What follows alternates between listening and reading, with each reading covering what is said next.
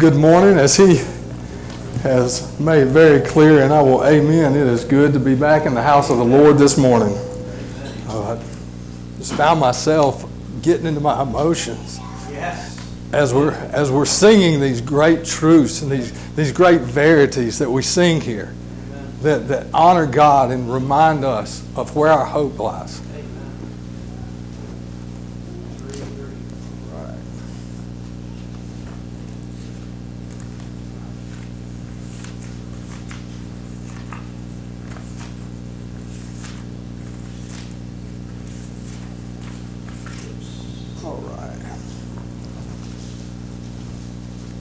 All right, as, as Brother Paul said, we are, we are in the sixth psalm today um, as we continue the summer in the Psalms.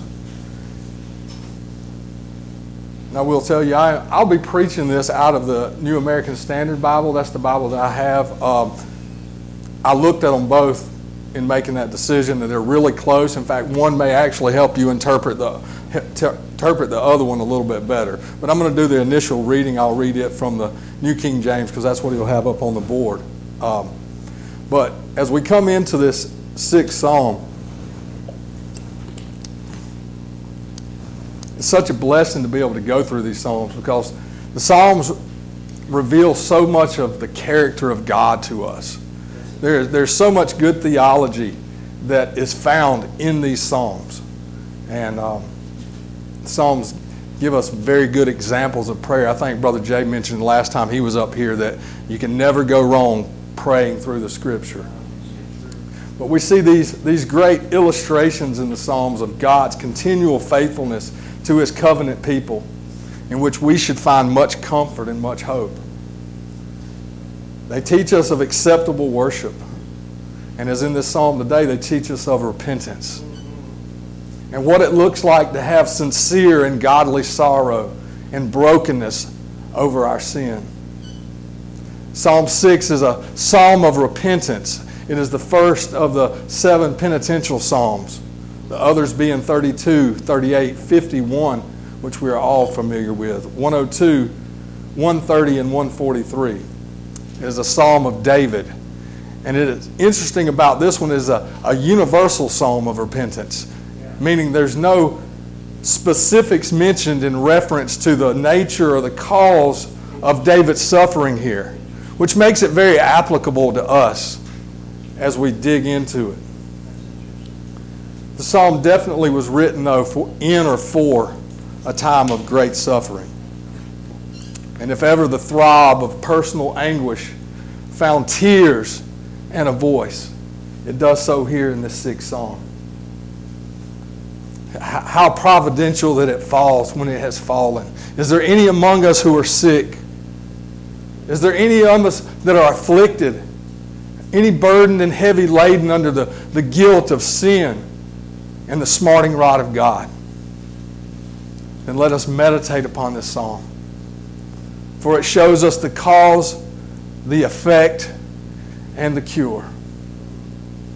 It is a transcript of perennial experience a guide to a path that, that all of our feet at some time will travel. Yes, trials and tribulations are not an elective class in the Christian life, but they are a required course. Let me say that again. In the Christian life, trials and tribulations are not an elective course, they are a required class. That's why Jesus tells us to count the cost to be a disciple. And no one knew this better than, than the King David, with perhaps maybe the exception of Job. And as we go through this today, you will see how this sixth psalm almost is a condensed and concise form of the sufferings that Job went through. Let us now dig into this prayer and this plea and find instruction in righteousness, understanding for our sufferings, and comfort and application for our lives. I would invite you to take your copy of God's Word and open it to Psalm 6. and we will read. Hear now the words of the true and living God to the chief musician with stringed instruments on an eight string harp, the Psalm of David. O Lord, do not rebuke me in your anger, nor chasten me in your hot displeasure. Have mercy on me, O Lord, for I am weak. O Lord, heal me, for my bones are troubled, and my soul is greatly troubled. But you, O Lord, how long? Return, O Lord, deliver me. Save me for your mercy's sake. For in death there is no remembrance of you.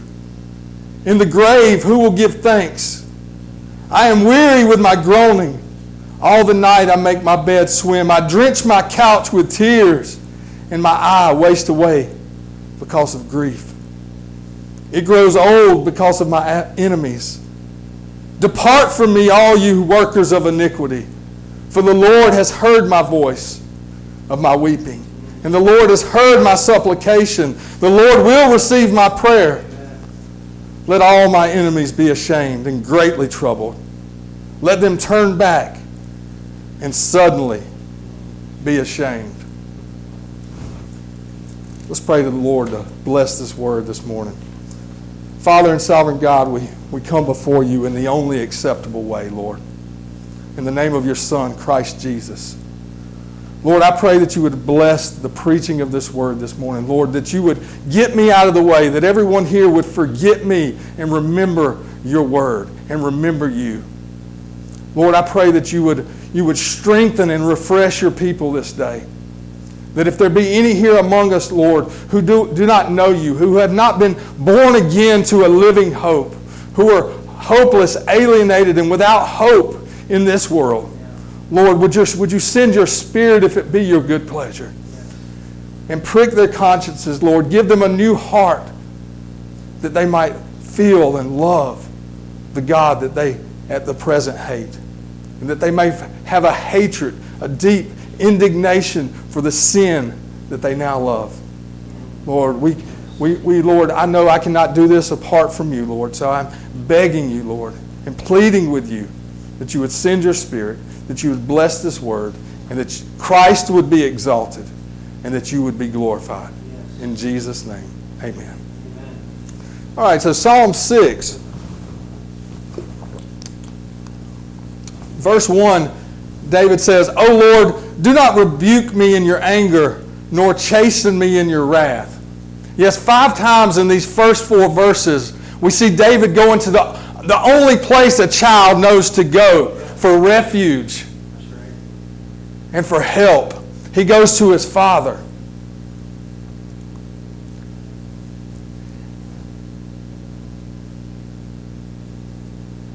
And because of the guilty silence of the, of the, of the modern pulpit, a, whole generation of churchgoers have become deplorably ignorant of these basic foundational Christian truths that are found in the Scripture. This is one of them in this first verse. Notice who rebukes and who chastens. The Lord rebukes, the Lord chastens. Yes, God is sovereign in our sufferings. He is sovereign over all things.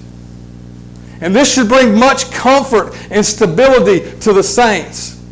Romans 8 28 says, We know that the God causes all things to work together for the good of those who love God and who are called according to his purposes. Yes, this should bring us much comfort knowing that there is no maverick molecules in this world that are uh, against God that can thwart God's will, his decreed will.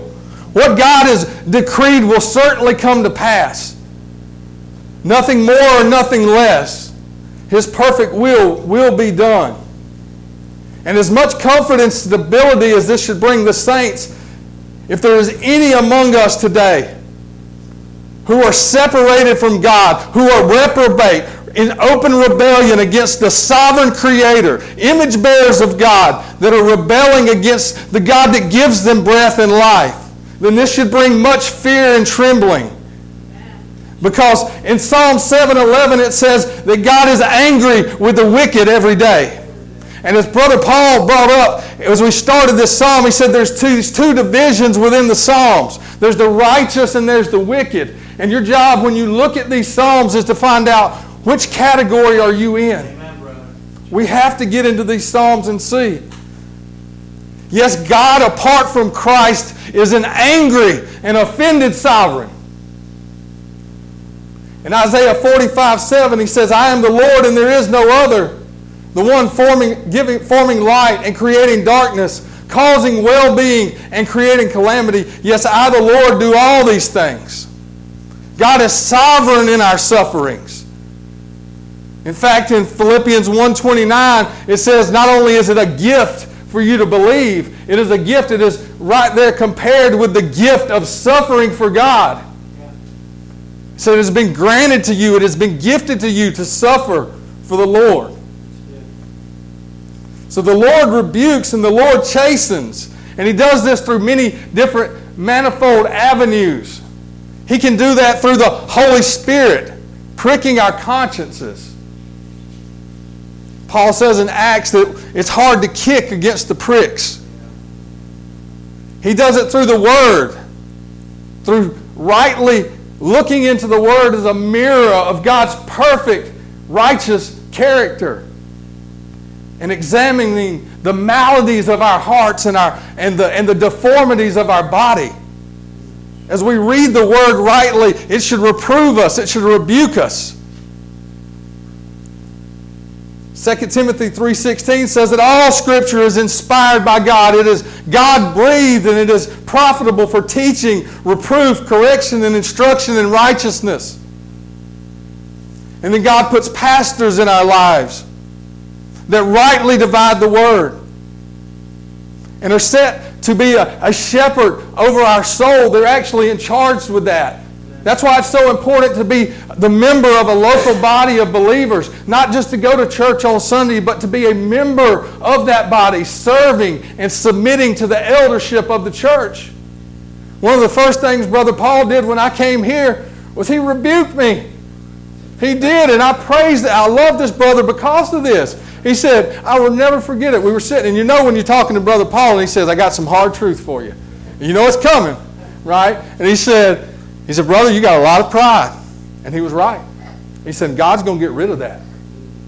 And He's working on it. He's working on it. So God puts pastors in our lives. And then we have brothers and sisters in Christ who also can come along beside us and encourage us and share testimonies with us and give us their experience and show us Scripture. Maybe even point out blind spots. It's not judging for your brother to come to you in love and to, to give you some reproof. And as we see here in the sixth psalm, there's chastenings that come through providences in our lives, many of which are frowning providences. So why do we why must we in the Christian life go through these trials and these sufferings? Number one, they make us think. They wean us from the world. Maybe there's something that you're holding on to a little too tight, a little tighter than you're holding on to the, the precious promises of God. In fact, that's why I entitled my sermon today, How We Feel and What We Know.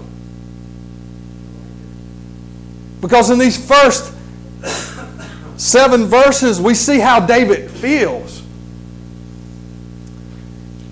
Yes, trials and sufferings they purge sin and self sufficiency from our life.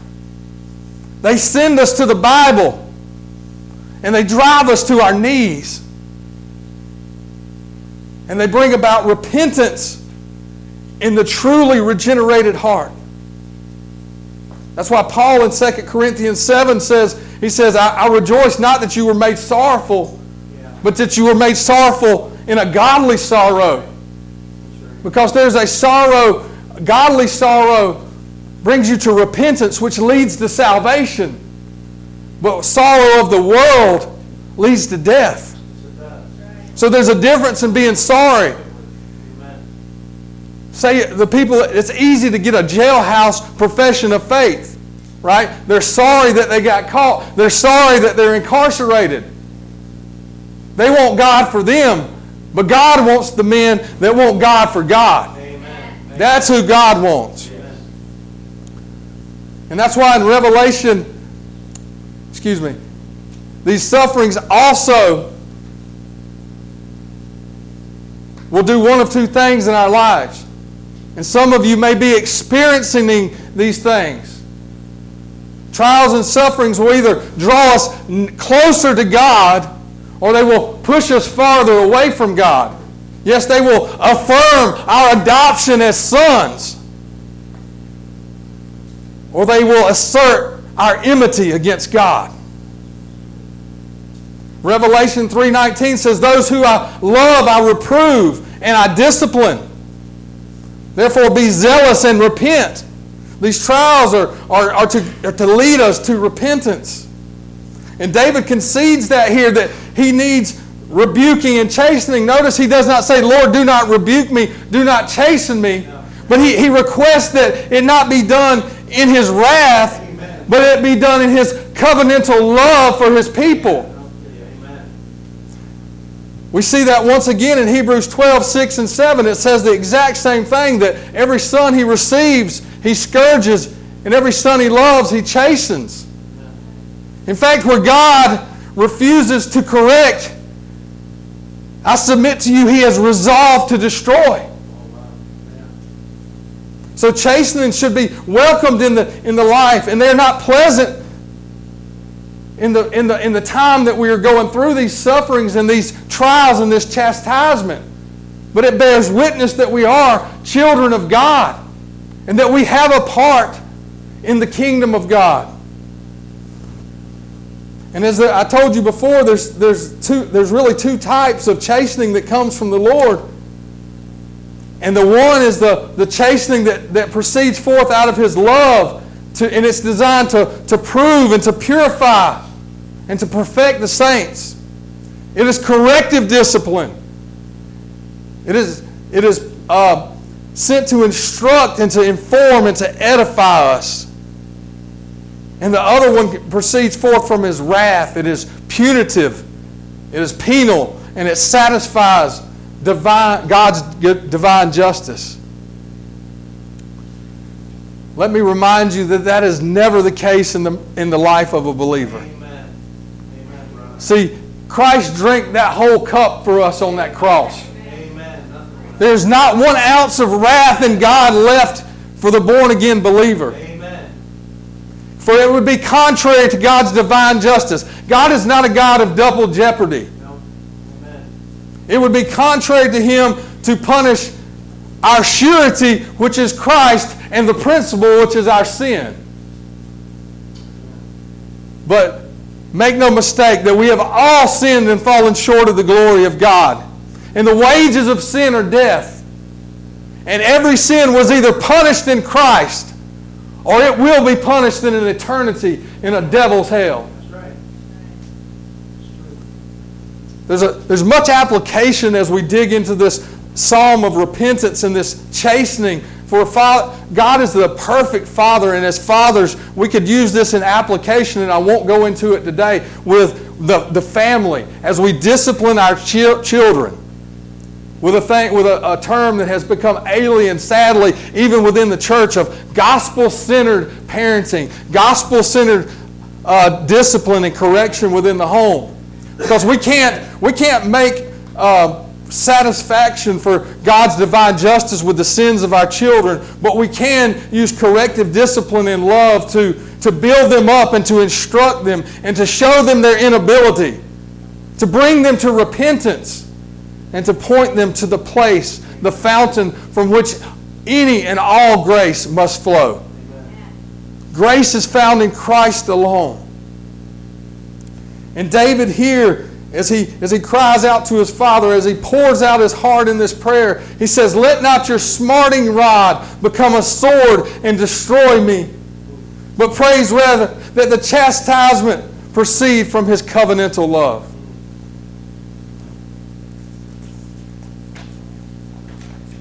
Verse 2 and 3, he continues on. He says, Be gracious to me, O Lord, for I am pining away, or I am weak. Heal me, O Lord, for my bones are dismayed. And my soul is greatly dismayed. But you, Lord, oh, how long?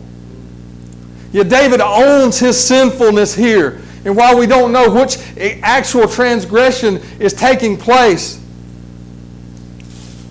we do know that he is under deep conviction and the, the heavy hand of God is upon him, whether that be from the original sin that we are all born into of our first pan, parents or either the actual transgression.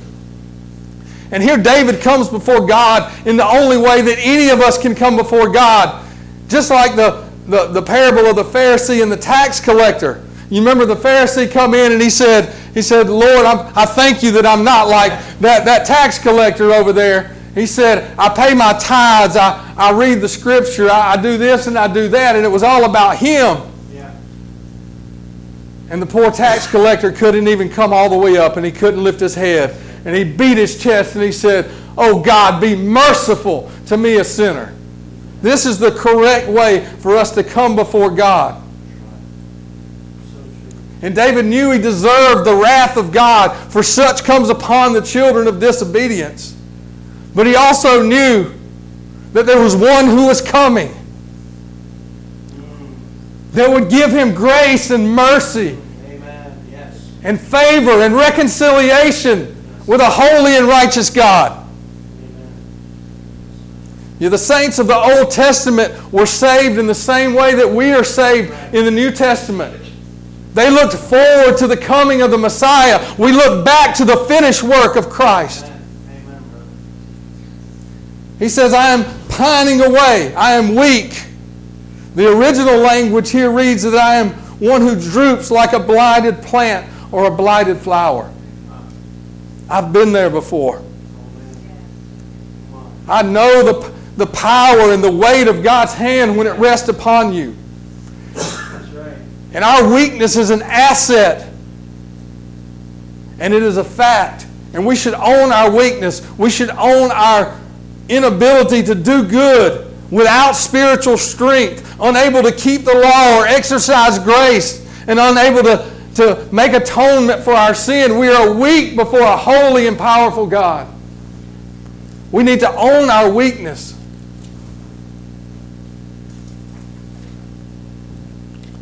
God's strongest warriors have all been made very weak. In fact, in 1 Corinthians 12, Paul boasts in his weakness. He talks about the thorn in his flesh that was given to him because of the, the greatness of the revelation which God had given him to keep him from exalting himself. And in his weakness, he, he, he sought the Lord three times, and each time God told him the same thing. He said, My grace is sufficient. Yes, we must be made perpetually weak, that we can become perpetually dependent that we might become perpetually powerful under the power of the Spirit of God and be delivered from self sufficiency. We must accept our weakness. In the second part of verse 2 and 3, he says, Heal me, O Lord, for my bones are weak and my soul is greatly dismayed. But you, O Lord, how long? Yes, sin is a loathsome and detestable disease of the body and soul.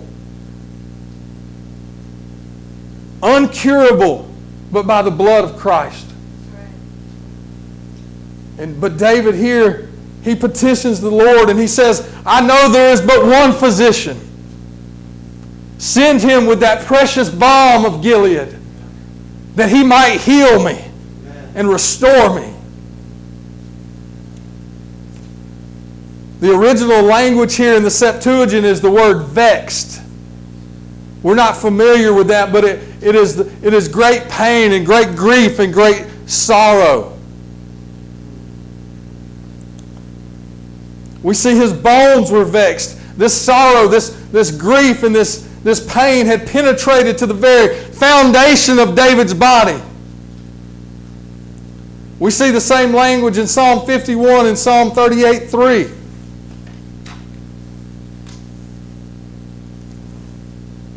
And we see that he says, My soul is greatly vexed. Meaning the body was one thing, but the soul being vexed at the same. It was, it was even far worse. And it is the cause of the former. His body is suffering because his soul is greatly vexed. And David is thrown into consternation because of indwelling sin and on account of actual transgression. And God has hidden his face from him. And Satan is whispering in his ear. David here is a type of Christ. We see the Messiah in the Garden of Gethsemane in Matthew 26. He said, My, my soul is deeply troubled. He was troubled because of the cup, and David was getting a little foretaste of this cup, the, the wormwood and the gall, and the fierce wrath of Almighty God.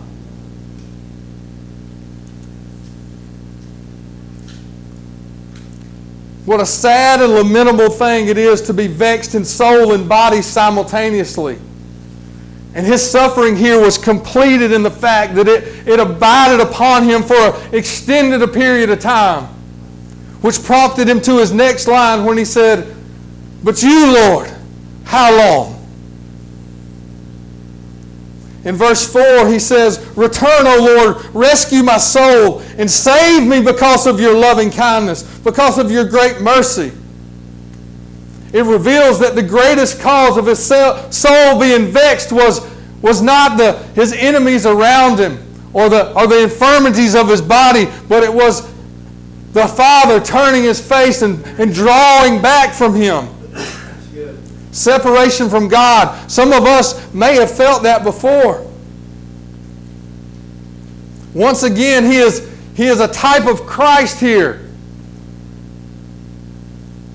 As the Messiah hung on the tree, suffering the wrath of God for all of his people, every person who would ever believe, and drinking their bitter cup. The Son whom he loved the Son whom he delighted in.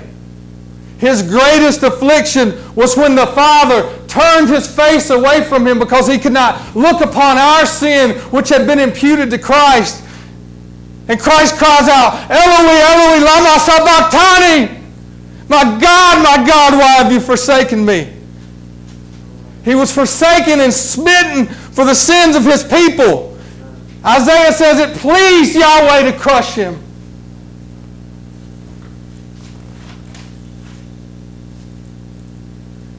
And there's two, th- and this was very convicting as I was going through this, and it happened in these last weeks. So no doubt in this, this providence of what's going on.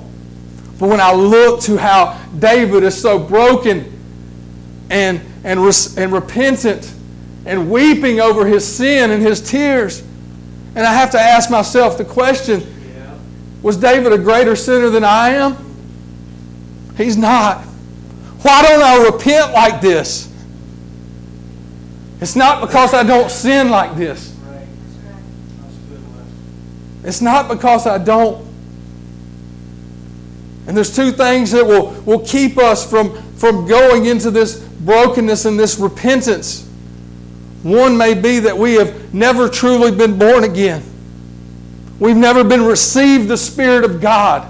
And we've never been clothed with power from on high. This is the same Spirit. The Spirit hasn't changed. Yet we claim to be children of God and possess that spirit. It's what we lack in repentance. Another contributing factor of this is that we have been so inundated and become so desensitized to our sin that it has become normal for us to walk in it, which should bring repentance in our lives. He says, Rescue me and save me. He appeals again to the loving, covenantal love of God. In verse 5, he says, For there is no mention of you in death. In Sheol, who will give thanks? Yes, the New Testament saints, as, as we are standing here, a part of the New Testament church, this kingdom that is now, the one that David looked forward to seeing We have a greater understanding of life after death. For what is concealed in the Old Testament has been revealed to us in the New Testament. We have a whole chapter in 1 Corinthians 15 where, where Paul presses upon us the certainty of the resurrection. The certainty that because he lives, we will live also. Right? We have this hope. David did not have as clear a revelation of that. There's glimpses of, of this in the Old Testament. We see that in, in Job 1925, where Job says, As for me, I know my, my Redeemer lives. And that on, in the last, he will take his stand on earth. And even after my skin has been destroyed, yet from my flesh I will see God. Right? So they had a glimpse, but we have this beautiful picture of the, of the resurrection, which is our hope. Without the resurrection, we are of all men most miserable, and our faith is in vain. This word Sheol here in verse 5 must be interpreted as hell for the New Testament saints. There was a common understanding of the Old Testament saints that in the afterlife that everyone went to Sheol. Some theologians separate that into two, two different categories. I think we see that in Luke chapter 16, where, the, where uh, the, the rich man woke up in, in Hades or in hell, and Lazarus was also there, but there was a chasm between them, right? One was the bad side of Sheol, and the other was described as Abraham's bosom. But all that come to end when Christ hung upon the cross as he promises that thief upon the cross that today you will be with me in paradise.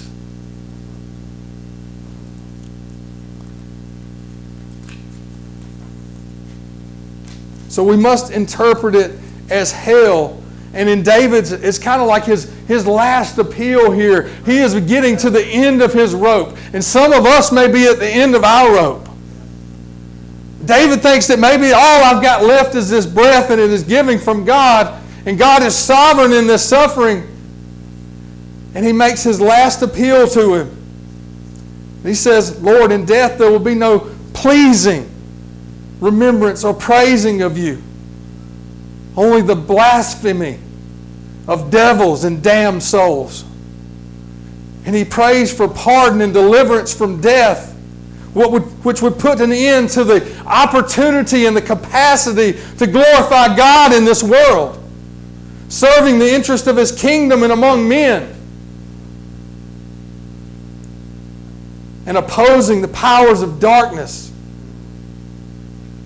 or bringing any men upon this earth to the knowledge of God and encouragement of devoting their bodies and souls and lives entirely to God. He's appealing to him here that Lord, if you if you take me away and you take me out of this world, I have no longer I'm no longer serviceable to you here. I'm going to paraphrase a quote here from Matthew Henry because I think it's really good and I want us all, because this was also deeply convicting to me, to ask yourselves these questions. If you were in David's spot and you were praying to God, would you be able to make these same appeals to God? He says, The joys of the saints in heaven are infinitely more desirable than the comforts of the saints on earth. Yet the service of the saints on earth, the obedient ones, affect more to the glory and the divine grace than that and, the, and are more laudable and praiseworthy than that of the saints in heaven who are not engaged in war against sin and Satan and edifying the body of Christ. Yes, the saints in heaven are most happy, but the soldiers in the field are most useful. Could you make that appeal to God? This was very convicting to me. We talked about it this morning how there's a brother in South Georgia or Alabama that, that, that goes out every Sunday and he is faithfully preaching the gospel of Jesus Christ in a Walmart parking lot. And God is reaping a bountiful harvest from this man's labor. Or would some of us just be able to say, Lord, if, if, if you take me to death in the grave right now, uh, all I'm going to be, who's going to warm that seat on Sunday morning? Yeah, right. Right? Because God hasn't called us to be, to be pew warmers. We're not the frozen chosen. We're to be in service to this glorious kingdom. That's good, brother. That's good. In verse 6 and 7, he says, I am weary with my sighing. Every night I make my bed swim. I dissolve my couch with tears. My eye was wasted away with grief. And it all become old because of my adversaries. We have this very graphic and this picturesque language of metaphors and hyperbole that impress upon us the extent of David's suffering. Yes, God's people may groan, but we may never grumble. Charles Spurgeon said that we must groan or we will never shout on the day of deliverance.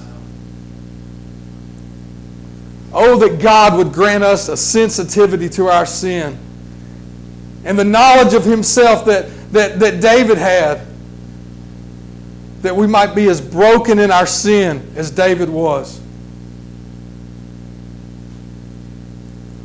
For there will be more joy in heaven over one sinner who repents than 99 righteous persons who need no repentance.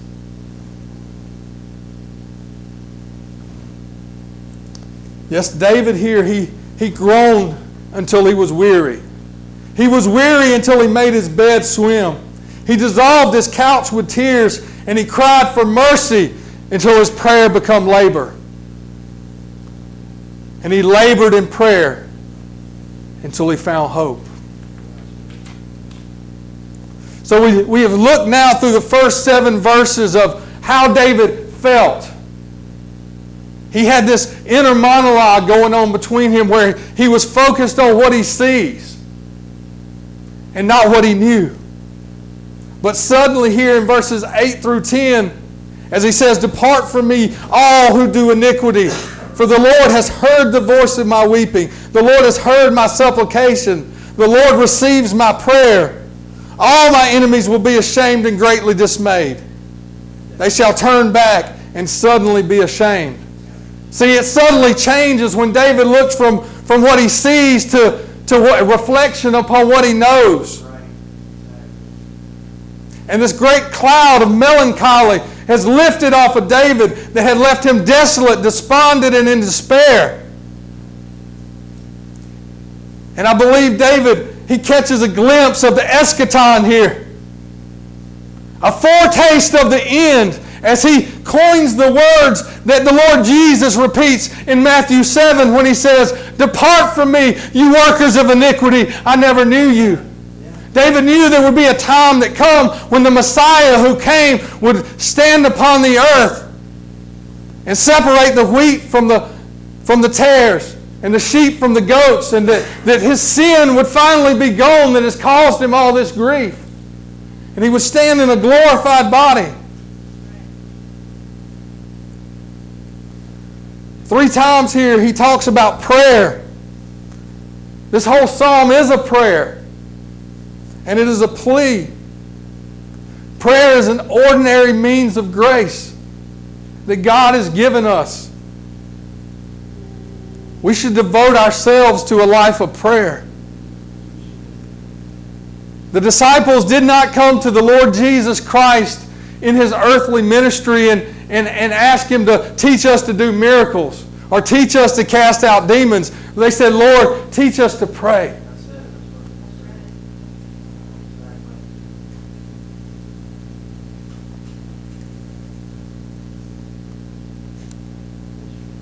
He says, The Lord has heard the voice of my weeping. The Lord has heard my, my supplication. The Lord receives my prayer. Yes, Proverbs 15:8 tells us that the prayer of the upright are a delight to the Lord. The Lord delights in your prayers. He welcomes you to come boldly before His throne of grace. But this is not the case for anyone who is not in Christ, who has not been made. And this is another one of those foundational Christian, Christian truths that have been forsaken. And I have people that have sit in pews 30 years want to tell me that I'm wrong when I tell them that God does not hear the prayers of the unrighteous and the wicked. He does not hear your prayers. John 9:31 says we know that God does not hear sinners, but if anyone is God fearing and does his will, he hears them. This is not that the, the prayers of these people are, are hidden from God as much as he has hidden himself from their prayers.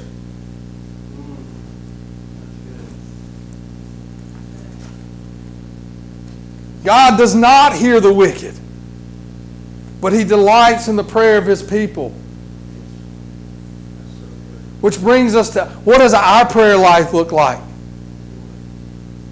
Do you have a, a dedicated time that you get up and spend with the Lord? Are you forsaking this grace? He has given you this means of grace where you are encouraged to boldly come before His throne of grace. And the scepter is extended to you where you can do it in the name of Christ, who is our righteousness. I have no doubt that everyone here is an expert in 911 prayer. But are you, are you well rounded with 411 prayer? Do you go before the throne and ask for instruction and mercy daily? I would encourage the fathers and the husbands here to have a time of prayer with your family. Pray openly for your wife in front of your wife. Pray for your children in front of your children. Take your, thro- take your knees before this throne of grace. Because out of the quantity of prayer comes quality prayer.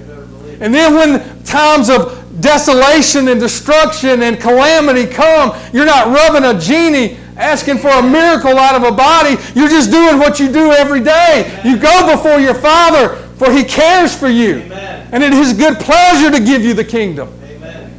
Good. Absolutely. He ends it out here. He says, All my enemies will be ashamed and greatly dismayed. They shall turn back and suddenly be ashamed. Once again, I think he's looking at the end. Because although it has become just a, a piffy saying within the, within the church of Christ, but Jesus Christ is ruling and reigning, the King of kings and Lord of lords. He is still on the throne. He is interceding for us. In fact, David knew this verse, which is the most quoted verse in the Old Testament and the New Testament, where he says, Lord, said it's Psalm 110.1, Lord, my, my Lord said to my Lord, sit at my right hand while I make your enemies a footstool for your feet. Amen. In the priestly prayer of God, Christ, he said, he said, Lord, let your will be done on earth as it is in heaven. Right. Do you think God forgot to answer that prayer? He said, All authority has been given to me on he- in heaven and on earth. He sits at the right hand of his Father, putting his enemies under his feet right now.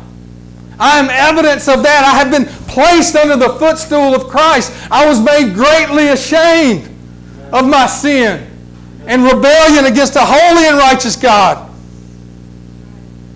And here he, I do not believe this is an imprecatory prayer.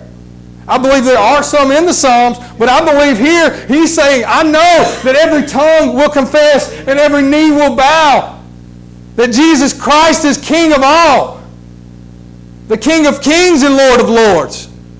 He knows this. There's some of us here today that need to be greatly ashamed. We need to come to this knowledge of our sin. And there's some of us today that have been truly born again, but have been avoiding the repentance that is due in our life. And we have quenched the Spirit and we walk around weak and feeble. When Christ says, I have all authority, I give you the Spirit. He said, It is better that I go, for I will send the Spirit. So it is better to have the Spirit within you than Jesus beside you. And He's given us this Spirit.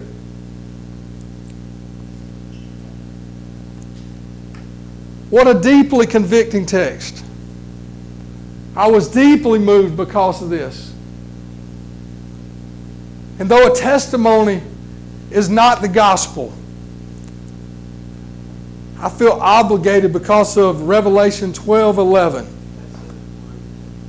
that says we overcame by the blood of the Lamb and the power of our testimony. To share a short testimony with you today that I have, if I haven't shared it with you.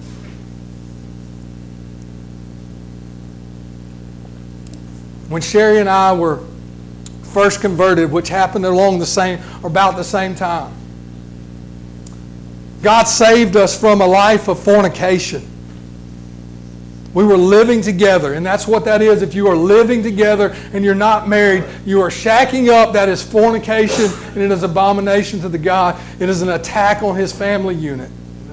And we were living in this open rebellion, and God, I wasn't looking for God, and He came and He sovereignly saved me, and He sovereignly apprehended Sherry at the same time. And she didn't know it, and I didn't know it, but we were feeling guilty about even living in the same house. And we were married within a week and a half. But shortly after that, we found out that she was pregnant. And they told us to begin with that there was some things going on with the baby and they weren't sure, but we were, we were going to stand in our faith and abortion was absolutely not even an option as much as it was encouraged. We said God is sovereign over these things. And we're going to trust Him with the end and the outcome.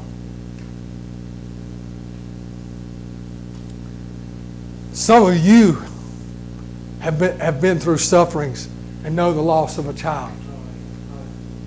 But we went into that hospital six months to get the sonogram to find out the gender of the sex of the baby.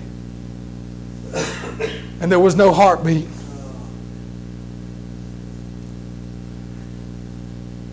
And I felt the heaviness. And immediately, I knew, I, the Lord, the Spirit just convicted me and said, Look at the consequences of sin. But looking back on that, hindsight's always 2020, and God, God's ways are not our ways. We don't understand what's going on. And it was a long time for us to get over that completely. I look back now and see the blessing of it. But within the first six months of being born again, I lost a child. I nearly lost my wife and I lost a job. And God taught me reliance on prayer.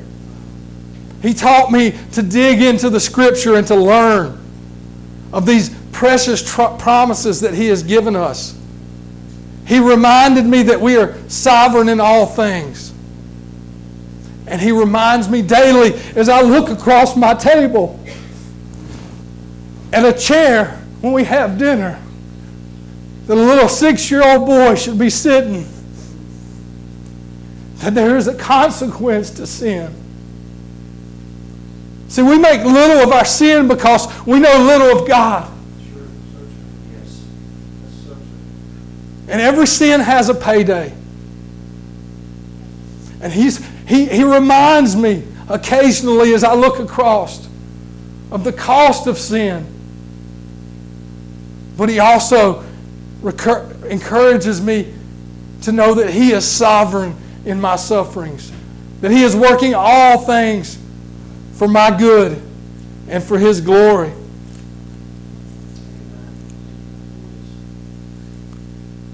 He reminds me that my suffering is not meaningless. And as I dig into the Word, I see that nothing can separate us from this love of God. Not persecution or famine or nakedness or pearl or sword. But we are conquerors through Christ Jesus who has loved us. He chose me before the foundation of the world. He suffered and died so that I would not have to bear the wrath of the sin that I deserve. God made him who knew no sin to be sin on my behalf. And in his flesh, he learned obedience from his suffering. so I can look to the author and perfecter of my faith and be reminded that I have not, I've yet to strive against sin to the point of shedding blood to which my Messiah did. Yes, it leads me to the Word.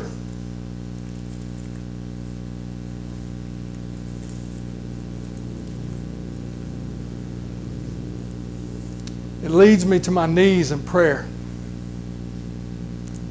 It causes me to trust in the one who is in absolute control of everything that we're going through.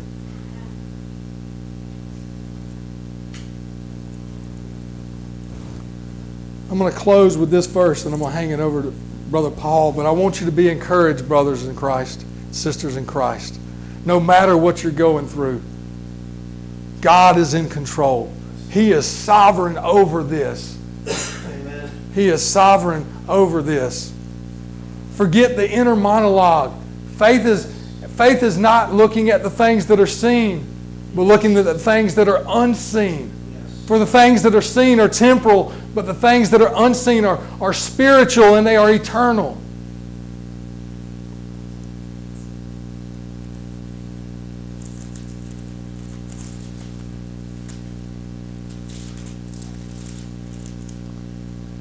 Therefore, humble yourselves under the mighty hand of God, that he may exalt you at the proper, proper time, casting all your anxiety upon him because he cares for you.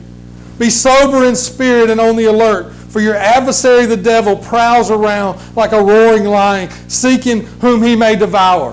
When this heavy hand of the Lord is upon you, that is when the devil is going to come to try to tempt you. Yeah. It's when he's going to whisper in your ear, Has God said? Does God really love you? But resist him firm in your faith, knowing that the same experiences of sufferings are being accomplished by your brothers who are in the world. And after you have suffered for a little while, the God of all grace, who has called you into his eternal glory in Christ Jesus, will he himself perfect you, confirm you, strengthen, and establish you. To him be the glory and the power and the dominion forever and ever. Amen.